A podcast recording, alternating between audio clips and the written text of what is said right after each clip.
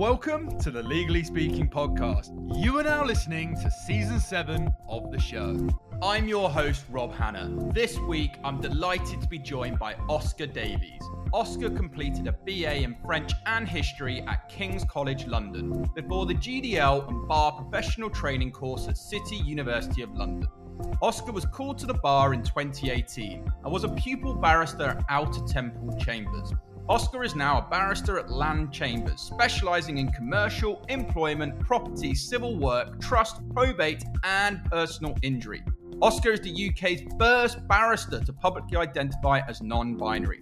Oscar has experience as a paralegal at ACK Media Law, a judicial assistant at the Court of Justice of the European Union, interned at Three Stones Building, New York, Believe Digital, and Telegraph Media Group. Oscar also completed marshalling in the Superior Court in the state of North Carolina. Oscar currently provides pro bono advice as part of the organization Advocate and is involved in the Free Bar. Oscar runs an Instagram page called at non-binary barrister, educating followers on laws affecting non-binary and trans people.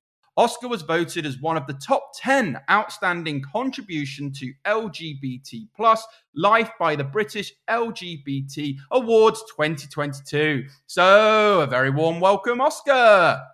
Hi, everyone. Great to have you on the show. And before we dive into all your amazing projects experiences to date, we do have a customary icebreaker question here on the Legally Speaking podcast, which is on a scale of 1 to 10, 10 being very real, what would you rate the hit TV series Suits in terms of its reality of the law if you've seen it? So I have seen Suits many years ago.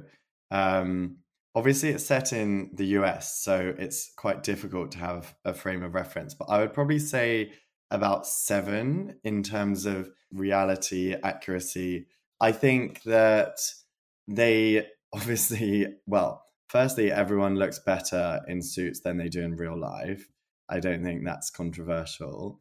Um, secondly, they certainly glamorize certain elements of the law. I think the law can be seen as kind of like a sexy profession from the outside, but from the inside, it's not really sexy at all. It's mainly just reading, which is not that. Yeah, I think you've given a fair justification. And with that, we're going to move swiftly on to talk all about you. So, to begin with, Oscar, do you mind telling our listeners a bit more about your background and career journey? Yeah, sure. Um, so I'm a barrister. I work at Lamb Chambers. I have a broad civil practice in property, commercial, employment, and international work. Um, and how I got there, well, I suppose I uh, did various degrees, and we'll probably come on to that, um, I suppose, in due course. Yeah, well, let, us get into that because you um, completed a, a, BA in French and History at King's College London before pursuing the route to qualify as a barrister. Where did your interest from within, well, to be a lawyer originally come from? Yeah, so at school, we didn't have the option to study law as an A level. So it had always been on the cards for me, but I didn't think it was worth studying for an undergrad because I wasn't sure at that stage whether I definitely wanted to be a lawyer. So I studied French and history because there were subjects that I liked and that I was good at. And I figured, well, I can do this. And then knowing that the law conversion is a classic thing, which probably about 50% of applicants actually do, um, I figured that would work. And for me, st- well, I suppose doing law and wanting to become a lawyer was a mixture of uh, wanting to challenge my brain because it is intellectually demanding at times. Um, but also, in terms of barrister side, it was uh, to use my performance skills because I actually have a music background. So uh, I'm a singer and a clarinetist and a cellist. Yeah, that's super super interesting. And I think, you know, from from there, I understood that in 2015 you then interned at Three Stones Building in New York and marshaled in the Superior Court of North Carolina, which is fascinating. Um, what did you find interesting about the American legal system, perhaps different to the to the UK system?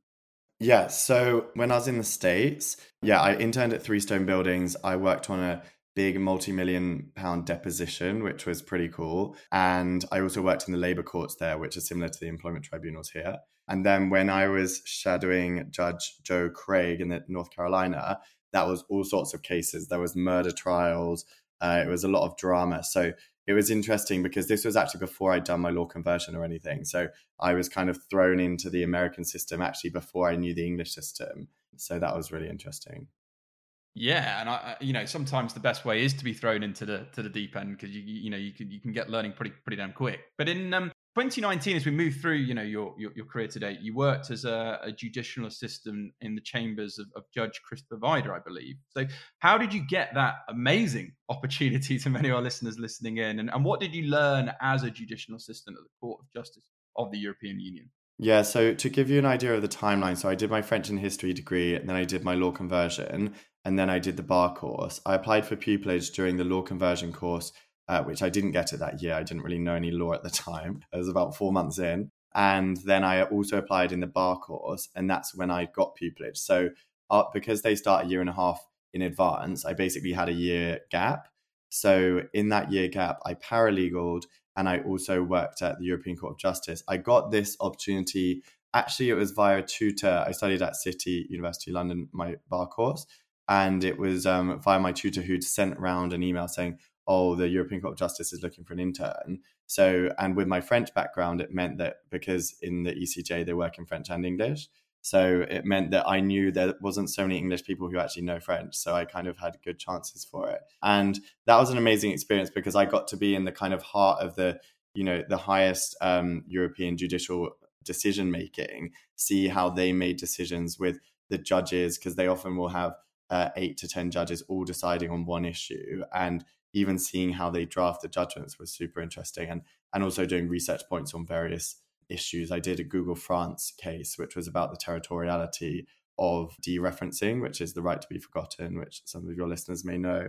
Um, so that was really interesting, and I think I was one of the last, one of the last intern, British interns before Brexit, because then the uh, England, the British judge, Judge Vajda, had to move back to England sadly.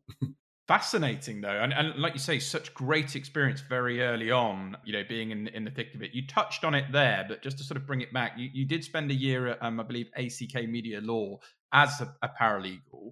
And um, you know, a lot of people are very grateful for their paralegal experience. They feel it gives them a lot of the basic skills um, that sets them up. But what types of cases did you work on, and how did you find working as paralegal? Yeah, so the background to this is that uh, the pupillage where I'd originally got was at a set called One Brick Court, and they're a media law set. So they do defamation, privacy, these types of things. So in preparation for that, I said, okay, well, it makes sense if I do a media law paralegal, just so I've got more experience in that area. Um, so I worked at ACK, and they're a boutique media media law firm in Bond Street, really great. Um, and I learned all sorts of things like uh, you know, writing cease and desist letters to to our clients and stopping people using their trademarks, um, or going to the Royal Courts of Justice and trying to persuade a master to accept our application. They would just send me along, be like, "Oh well, Oscar, you have pupillage. You must be good at persuading." Even though I was a paralegal, so it was kind of uh, it was interesting because I got to do all sorts of cases, and lots of them were representing big newspapers, were in defamation cases. So yeah, it was very varied, but also useful experience. I think it really uh, prepared me not so much for drafting, but but just for the general background of of I suppose barrister life. I mean, the the twist is that the chambers where I got pupillage at One Brick Court dissolved before I started pupillage. So um, then I had to get an emergency pupillage at which then became out, which was Outer Temple. But that's another story. Oh, and that's a story we're going to dive into actually, because I think it's it, it, makes sense. Because after your call to the bar in 2018, you, like you say, you're a pupil barrister out, of Temple Chambers. So, what were your experiences of being a pupil barrister? And for people maybe aspiring to get there, what would be your top tips um, for sort of how to stand out as a pupil barrister? Well, being a pupil barrister is hard because you have to show flair and intellectual rigor whilst also being silent and following your supervisor like some sort of sheep. So it's a bit of a strange catch 22 and something that I found quite hard, uh, you know, being an outspoken person was to uh, be a kind of Victorian child almost, like be seen but not heard as a pupil. Um, so I found that quite challenging. But um, I think, yeah, I mean, I think that the basic points are work hard on your paperwork, um, listen to your supervisor, take on all their advice. They want to see growth at the end of the day. Like if, if you start weak and you end strong, they also get a good feel good factor because they think they've shaped you and all this kind of thing. So I think that's probably the main things. And also, yeah, from my experience, like don't speak unless you're spoken to, which is kind of sad, but it's the it's what the system is like. Okay, so that kind of what, one of my mentors said to me, Rob, two ears, one mouth, you know, make sure you use them in the right proportion. So I, I guess that kind of mirrors that a little bit. Um, in in March 21, then, um, you then joined uh, Lamb Chambers and you have broad practice, super broad actually, sort of commercial property, civil work, trust, probate, personal injury, you know, there's a lot there. Um, you know, so what does a typical day look like for you? Yeah, I mean, I think the broad practice keeps me on my toes. If anything, the whole experience of One Brick Court dissolving as a specialist media set kind of, um, you know, rang alarm bells for me of specializing too early because then it's harder to specialize first and then broaden out rather than vice versa. Start broad and then specialize. I think it's easier to do that way. Um, but yeah, typical day or maybe a typical week is probably easier to describe. So I'm probably in court or tribunals say like three or four times a week. And usually there'll be like employment tribunal hearings uh, preliminary hearings or main trials. And then i'll do a few like small claims just kind of like easy cases just to fill the diary. And then sometimes i'll do more important ones like high court or uh, court of appeal stuff which usually you're led. So that will be the in court stuff. So that's kind of like three or four a week. And then i'll have written work and for me, I usually have about like three or four paperwork deadlines a week. So this is drafting, which is you draft the pleadings, i.e., how the court sees the story, and you have to kind of have a certain technique doing that. Um, or drafting advices, which is usually for solicitors saying, "Oh, I think this has prospects of success or not." Um, and then also I have like all my kind of pro bono stuff, which is um, similar things to this, or you know, advocating on behalf of like trans non-binary people, which is the stuff that I also do. So I'd say that's probably a typical week. Yeah, busy, and yeah, we're gonna we're gonna get on to um, the other stuff that you do because it's, it's hugely important and something that we support here on the Legally Speaking podcast. But you were, I believe, what the UK's first barrister to publicly identify as, as non-binary. So, how did you feel when this made the headlines back in 2020? Yeah, so this was, I think, the so I'd actually started my third six pupillage at, at Lamb in October 2020, and that's meant to be for six months. Um, I did it for five months because they said, well, you're clearly ready uh, to just be a tenant. So then at the start of March, I got tenancy, which was great because it meant that the whole rat race of, you know, getting pupillage, uh, getting tenancy was kind of over, which is nice. Um, and then yeah, it was our kind of manager um, slash admin person, Sarah, who's who I was like I've been like close with since the start, and she was like, "Oh, um, Oscar, I know that you're non-binary. How do you want the Chambers board to be written? Because everyone who's a tenant has like Doctor Natalia or Mister or Ms. or Mrs. And so, arising from that question, I was like, well, the, the gender neutral one is MX which is pronounced mix, so it'd be like mixed Davies. And um, yeah, I, d- I basically just decided to put that down, kind of thinking, oh well, that's you know that properly represents my my non-binary identity. And then I did that, and then it got uh, painted on, and I just tweeted it, and I was like, oh, maybe this is like a, you know, I don't know, I don't think this has been done before, kind of thing, but not really thinking anything of it.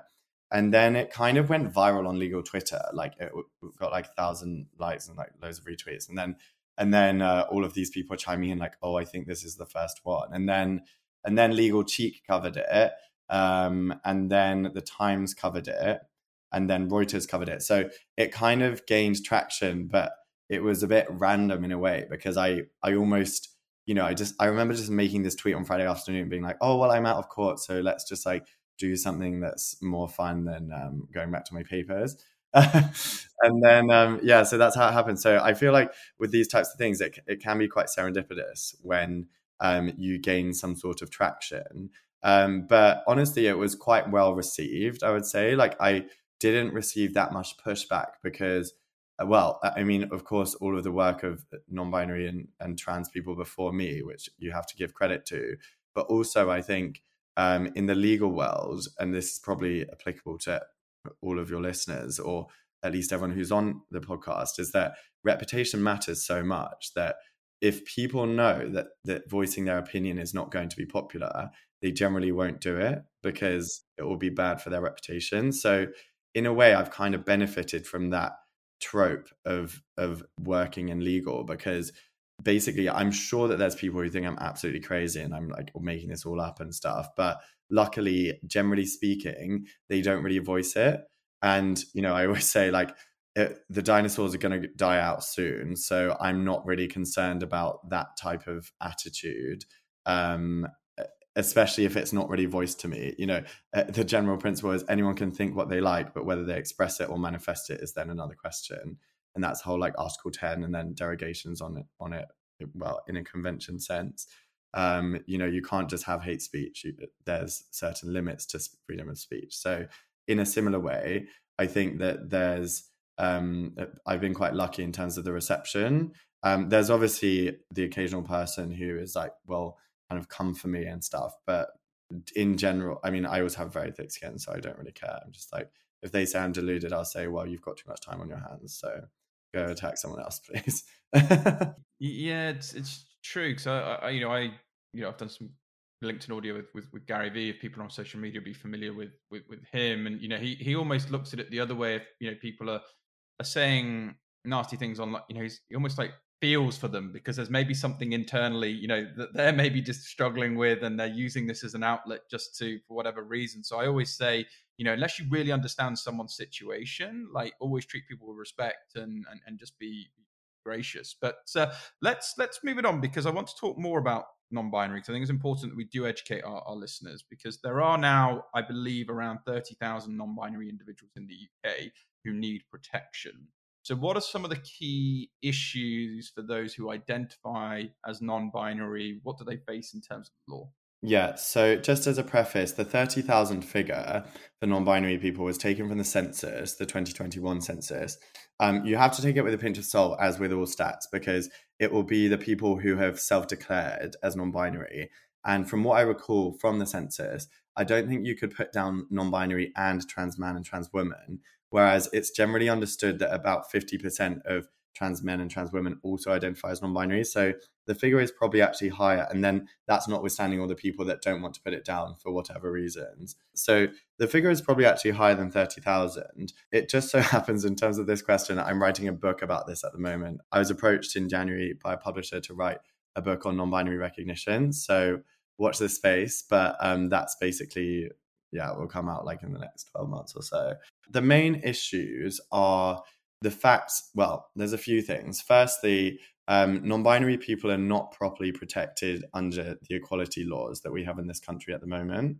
So there was a case of Taylor and Jaguar Land Rover uh, where Ms. Taylor was a non binary trans person, and it was considered for the first time that non binary could fall under the gender reassignment section in the Equality Act. However, that's only a first instance decision and is quite fragile. So um, there is a danger that it's not actually protected. And also, the Equality Act and any other equality legislation does not actually mention the word non binary because I think it's you know it's only been really used in the last five to ten years even though the concept is not new so that's the first issue uh, the second issue is that there is currently no X's on passports at the moment. By that, I mean um, on the sex or gender section, currently you can have M or F, uh, whereas in the case of Christie Elan-Cane, who I've just been in touch with actually incidentally, um, their case went all the way up to the Supreme Court. And basically, the Supreme Court said, no, we're not going to allow X passports, despite about 15 other countries allowing them. New Zealand, Australia, Argentina, all these places allow X's on passports for a gender neutral option. But basically, the Supreme Court said, no, we're not going to do it. So I understand that the case is now on application to the European Court of Human Rights to see whether it's a breach of Article 8, uh, right to private life. So that all is a TBC. Um, so those are the, the general issues. And the, more broad ones, I suppose, are uh, non non-binary people and gender non-conforming people in general face violence from people on a day to day, including my friends and myself. So it's kind of um, you know you you need the legal framework to protect you from the physical violence that happens. Otherwise, the physical violence happens and you may not be protected. Um, so that's basically part of the the issue that non-binary people face at the moment in the UK.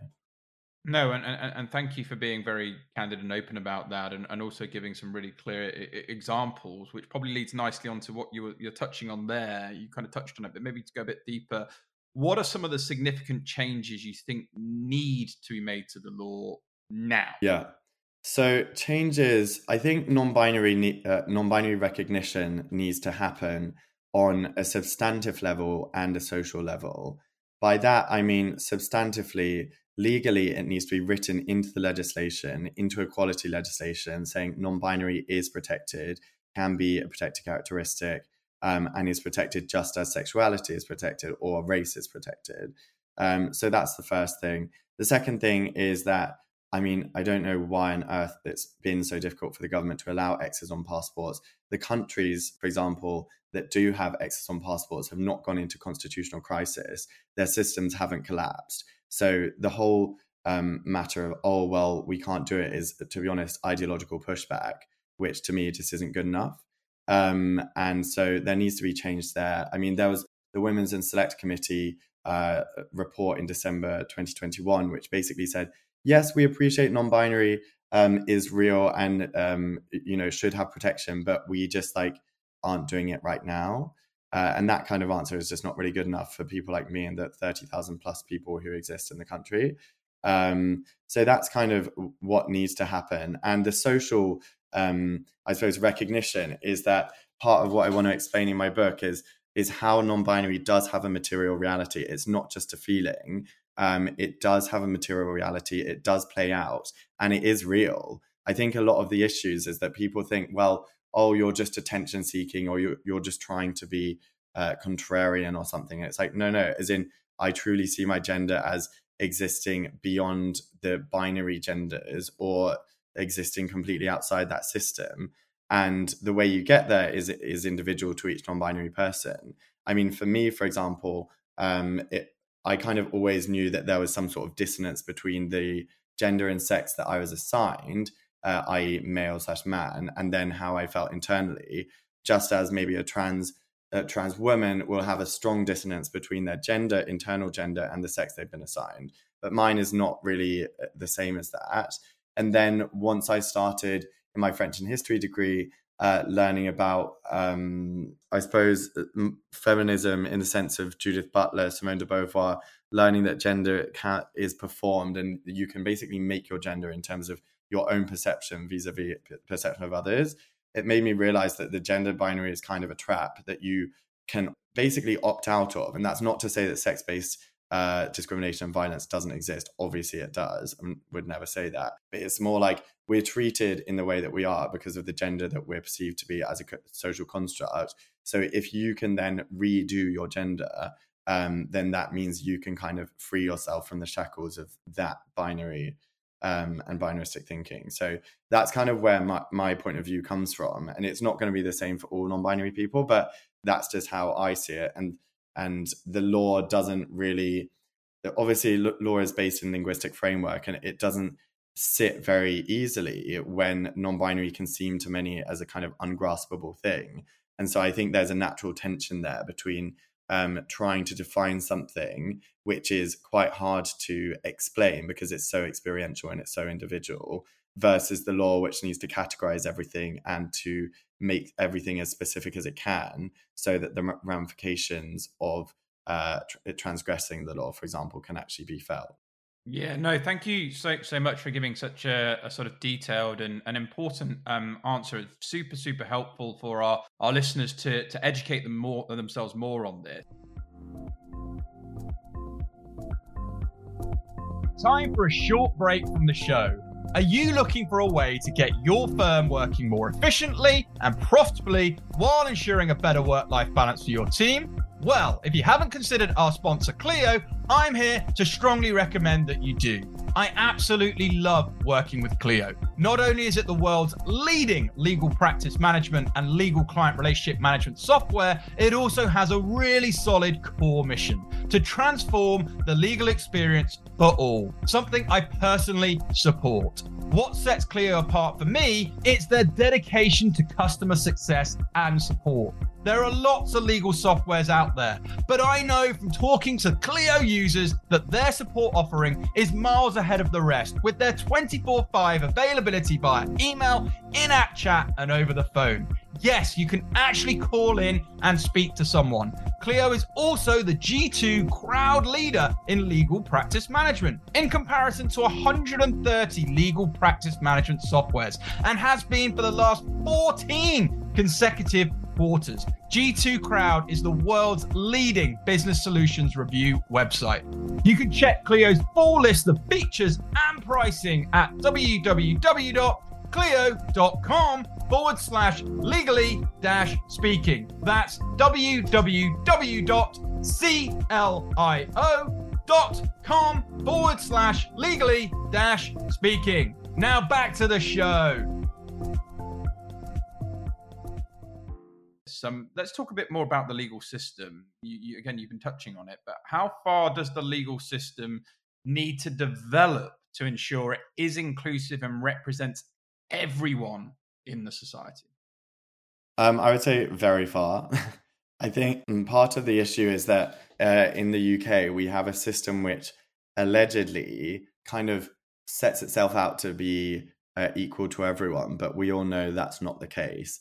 Like, we all know that uh, POC people have are worse treated by the police um, in various ways. For example, stop and search, which is only a you know a, a small thing in terms of the wider wider principles. There's also issues which are kind of AI related issues, such as uh, fingerprinting or um, camera scanning of faces, and these being like both racist and misogynistic. So, I think I think that the the issue is that the legal system purports to uphold equality for all, but in practice, i.e., the way that tra- that language is then translated in practice, does not always um, come through in terms of inclusive inclusivity and and avoiding discrimination.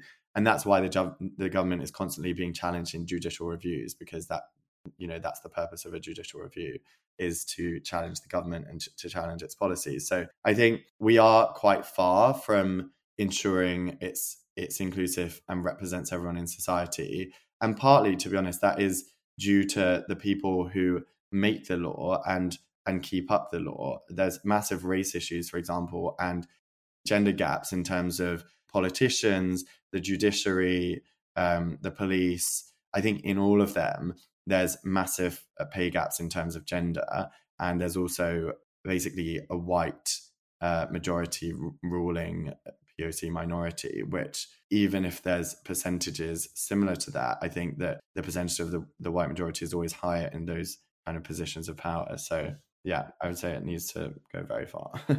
Yeah, but you know th- this is the reality, and this is why you know on the show we we really want to talk about the topics that need to be discussed. So um, yeah, thanks once again for sharing your your thoughts on that. Let's talk a little bit more about some of your um your sort of PR because in your interview with Legal Futures, you explain how you have to endure judges using the incorrect form of address. You state, sometimes I correct them, sometimes I don't. To be honest, it depends on how complicated the case is and how much energy I have at that time to correct a judge who you need to get on your side. So, how can judges take proactive steps to make sure they address those in court correctly? Yeah, I think it can actually be done before you even reach the judge because when you go to court, you have to sign in with an usher or a clerk, and usually they will take your name. And so, if I'm signing in with one of them, I'll say, okay, so it's Oscar Davies, and they'll usually put down Mr. Davies because they don't put your first name. And so then, if I can be bothered on that day, I'll say, "Oh no, it's uh, MX Davies." And um, generally, they they I mean, sometimes they get very confused, but men, mainly they're pretty good at being like, "Oh, okay, fine." And so, if you've written down, if they've written down, sorry, then they'll pass that to the judge, and then you, they can kind of pre warn the judge about that. So I think that that's a good way um, to get the usher to do it. And then if it's a remote hearing, which still probably 50% of my hearings are remote or maybe even more, you can um, write in on, on your name. So I write MX Oscar Davies in instead of just omitting it because if I omit it, they'll just assume Mister. So sometimes I think the kind of the the emphasis is still on me at this stage, even though you could argue it, shouldn't necessarily have to be. But um, if I put that down, then the judge has the option of getting it right. Um, they sometimes just think it's a typo, which is always a bit annoying. But um, yeah, basically, I think that's a way you can kind of pre warn the judge to to get the correct pronouns and stuff. Yeah, no, again, it's a great little tip that you shared there um, before it even starts as well, like you say with the the ushers. So thanks for uh, for sharing that. So in 2022, I believe sort of Robert Lachlan, the SRA's executive director of operations performance, outlined people from trans and non-binary communities are often marginalized and may need to access more than most. So what can those in the legal profession be doing to provide extra support? Um, first, you can include your pronouns under your email uh, signature. It's very easy. It's no skin off your back. Yes, you may look woke, but it's going to help trans people uh, massively because when they do it, it's then less seen as a weird thing. That's the first very easy thing that you can do. Uh, second is that you can ensure that your law firm or wherever you work has a trans uh, transition policy that's really important. They're not obligatory at the moment, but they're definitely recommended. Uh, I mean, for example, the Taylor and Jaguar Land Rover case is a good example where Jaguar Land Rover had no transition policy and they just dealt with it extremely poorly. And then they basically, Rose Taylor was successful in their complaint against them. So um, I think it's really important. And also, I mean, as legal professionals, you should know that trans people are one of the most vilified in society, both by the media and sometimes even by the government. And so I think you kind of have a duty to assist when you when you can for a trans person to just exist in an equal way. I think a lot of the time the the kind of what is the media considers to be the trans issues are massively blown out of proportion, but actually all that a trans person wants or non-binary person is to be treated with the same respect as you would treat anyone else it's just a basic fundamental uh, kind of human rights point. It's not anything special. Like they don't want to be treated any better. They just want to be able to go to the toilet in peace and to have the correct name on the, their birth certificate. Like it's honestly not asking that much. But I think unfortunately the way that these issues are discussed and the kind of public discourse can be extremely um, harmful and can make unsafe environments. So if you can render the environment for a trans person more safe in your workplace, then a person uh, will feel more at ease. I mean, you may be, you may think that you know no trans people, but in fact, the reality is that the current um, the current reality of being a trans person is like full of violence, and I'm sure that there are people that you know who are trans, but they're too scared to come out as trans. So you may say, "Oh, well, I don't know any trans people." It's like you might be sitting right next to a trans person, but they are too scared to come out as trans because either to themselves it's too scary or or because the public is too scary to them. I always think it, you know it's an interesting concept. I'm not trans because I say I'm trans. I'm trans because you say that I'm trans and because you treat me as such. Um, yeah. No, it's yeah. Again, I'm just sort of you know really ab- absorbing what you're saying, and you know certain challenges that that, that the individuals are, are, having to go through day, day by day, and that's why it's so important the work that you're doing to to raise awareness and to push for change. And this leads on to what I want to talk about now, which is very important in modern society. We can't escape it, which is social media, because you've utilized your Instagram page for good. So you know the at non-binary barrister to shine a light on the matters affecting those who are trans or non-binary can you give us some examples of topics you have educated your followers on? Yeah, so I try to basically my intention with that page um, is to make legal developments easily digestible so as to democratize the law because the law as lots of your listeners will know can be extremely opaque at times and you sometimes do think I wonder if the law does it on purpose so that lawyers keep their jobs. and that's not really my vibe. So um, yeah, I tried to basically explain the, these developments for, for trans people because I think it's important that trans people know where they stand um, in terms of legal and policy issues. So, for example, I'll often kind of do like a case digest in in an infographic format. For example, like the Bell and Tavistock case, which was about when um, when like teenagers can take hormones, or um, yeah, the Elan-Cane case, which we've spoken about about the X passports, or Taylor and Jaguar Land Rover, the first non-binary case. And I'll basically kind of set them out. And then the other things is when the government will release um, some guidance or something similar to that with regards to trans people and and sometimes it's good and sometimes it's bad and i kind of try and i try and be kind of impartial in terms of what i release because i think it's important that people make up views and also i mean the, the issue is that there's so much transphobia and TERFism um, trans exclusionary radical feminism versus um, trans trans people who are centrist but also trans people who are who are very far onto the other side of things. And I see myself as kind of like almost a mediator. I mean, obviously, uh, I'm non-binary, so my my kind of interest uh, obviously falls on one side of that that spectrum. But at the same time, I do think it's important to give like nuanced perspectives um, because that's what you have to do in, in law all the time. It's never just black and white. Like everything is grayscale, and there's always nuance, and that's what I try to give in my posts, even though they're kind of simplified and stuff. Because um, yeah, I think it's important that people make up their own minds about some piece of news. I mean, having said that, recently I haven't actually had time because I've been doing my book, so it's been a bit low on the ground in terms of like uh, legal development side stuff. But yeah. But you do do a lot, and I think it's super helpful. And you've done an amazing job, um, and you also provide, um, you know, pro bono advice and representation as part of Advocate as well. So, how do you assist members of the public? Yeah, so the general rule is that as a barrister, you have to be instructed by a solicitor um, because they send you your instructions. You can only be instructed by a member of public if you are what's called direct access qualified. Um, I actually am direct access qualified. I did the course a while ago. So I can be instructed by members of public directly. And Advocate is basically the charity which connects barristers to members of public who don't have financial means to raise the, le- the legal funds themselves. And yeah, I mean, Advocate is a great organization. They have loads of amazing full time workers, caseworkers, and volunteers who basically kind of do the connections. And they send you out a newsletter with, and you tick all of your areas of law. And then I basically, I'll, I'll look at the newsletter. I think it's like once a month or something and I'll see, okay, is there one, do I have capacity? Because obviously my actual practice is really busy anyway. And two, if I do, then can I take on this case or can I do that? And I think it's it's very beneficial for the member of public who you're helping. Like for example, I did an employment case. This guy, he was disabled and he'd basically worked at this big retailer and been dismissed for not really a good reason.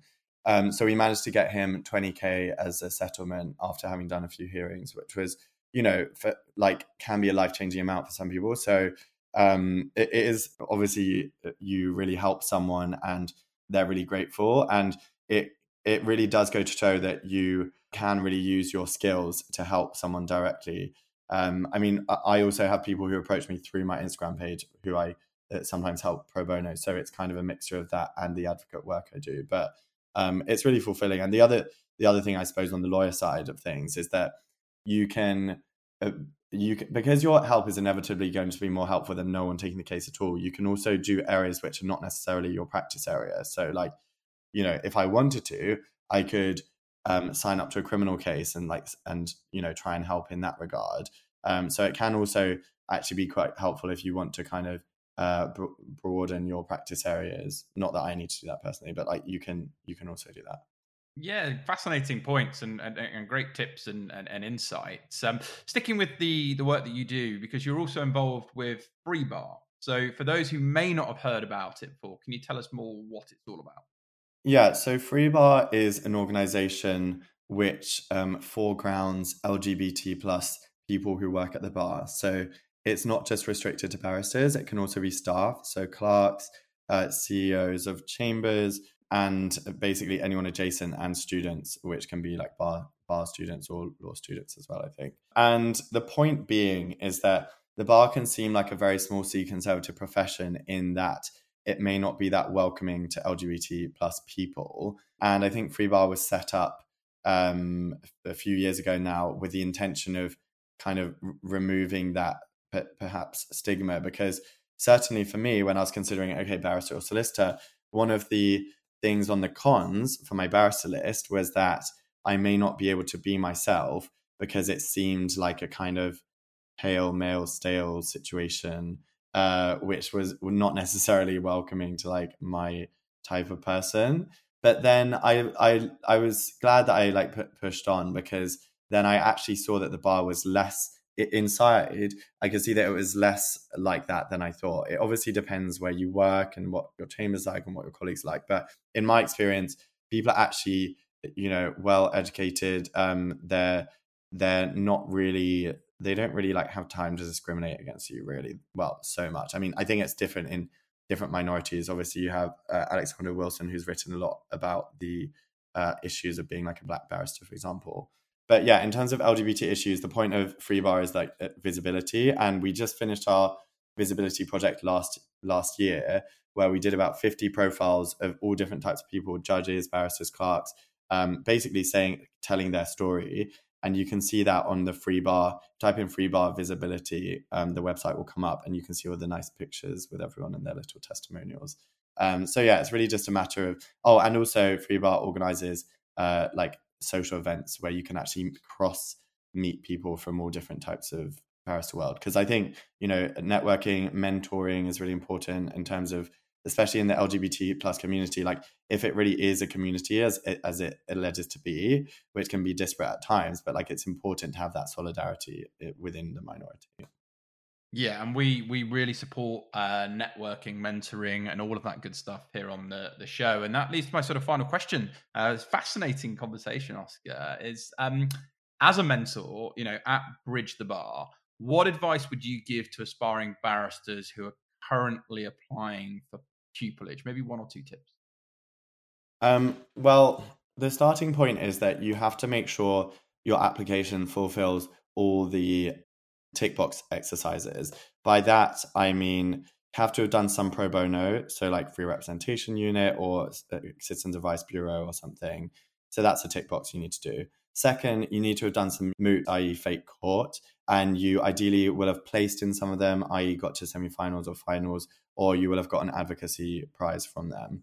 Thirdly, you it's it's much better if you have some sort of scholarships, and you can think quite broadly about this. Like you know, you could have got a scholarship in something that you don't think is relevant, but you should put it down anyway because it shows some degree of exceptionality. Um, and four is obviously uh, intellectual rigor. Like if you can and you're still at your undergrad level, try really hard to get first because ultimately that's what the chamber's like. It's not a requirement, but it'll make your life probably much easier if you're able to do that. Um, and fifthly or fourthly, I can't remember, um, you need to do mini pupillages and try and start doing them as early as possible. If you were to look at my CV timeline, um, I started doing mini pupillages when I was in my undergrad degree in French and history because I knew how crazy it was to get into the bar. And I was like, okay, well, let me just start all my legal stuff during my non law undergrad because at least then when I get to my law conversion, uh, because by the time I got to my law conversion, I'd done like two mini pupillages, and then I could get like three other mini pupillages without much of an issue. Sometimes the hardest thing is the starting point.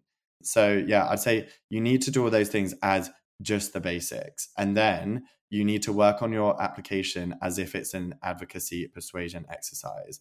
You're persuading them that you're a brilliant candidate and that they sh- they have no choice but to take you um, because you're so amazing. And obviously, you need to not not you need to toe the line between bragging and uh, saying why you're great, but you need to really try and show how you're an asset and you would be an asset. And also just examples of persuasion in the past. Like I did, for example, like a door knocking internship for a charity and I signed up the most in like the region. And I was like, well, this shows that I'm clearly really good at sales, which means that I'm good at persuasion, which means in theory that you should be good in court. So and you can really do this like anywhere you can you could have persuaded a customer like you know to pay their full fee even though you spill their drink on them or something you know it's kind of like you can really think laterally about it and sometimes the most creative stories are the most memorable for the interview panel so uh, don't be afraid to um, actually put something interesting in your application. But I preface that with saying all of the tick boxes, volunteer, mini pupillage, uh, academics have to be there. Otherwise, it will be difficult to make it further than the interview stage. Yeah, no, fantastic answer. And I'll just encourage people, if you are at that stage, to rewind that, listen to that, write all those comments down because uh, really, really invaluable uh, insights there. Oscar, it's been it's been great.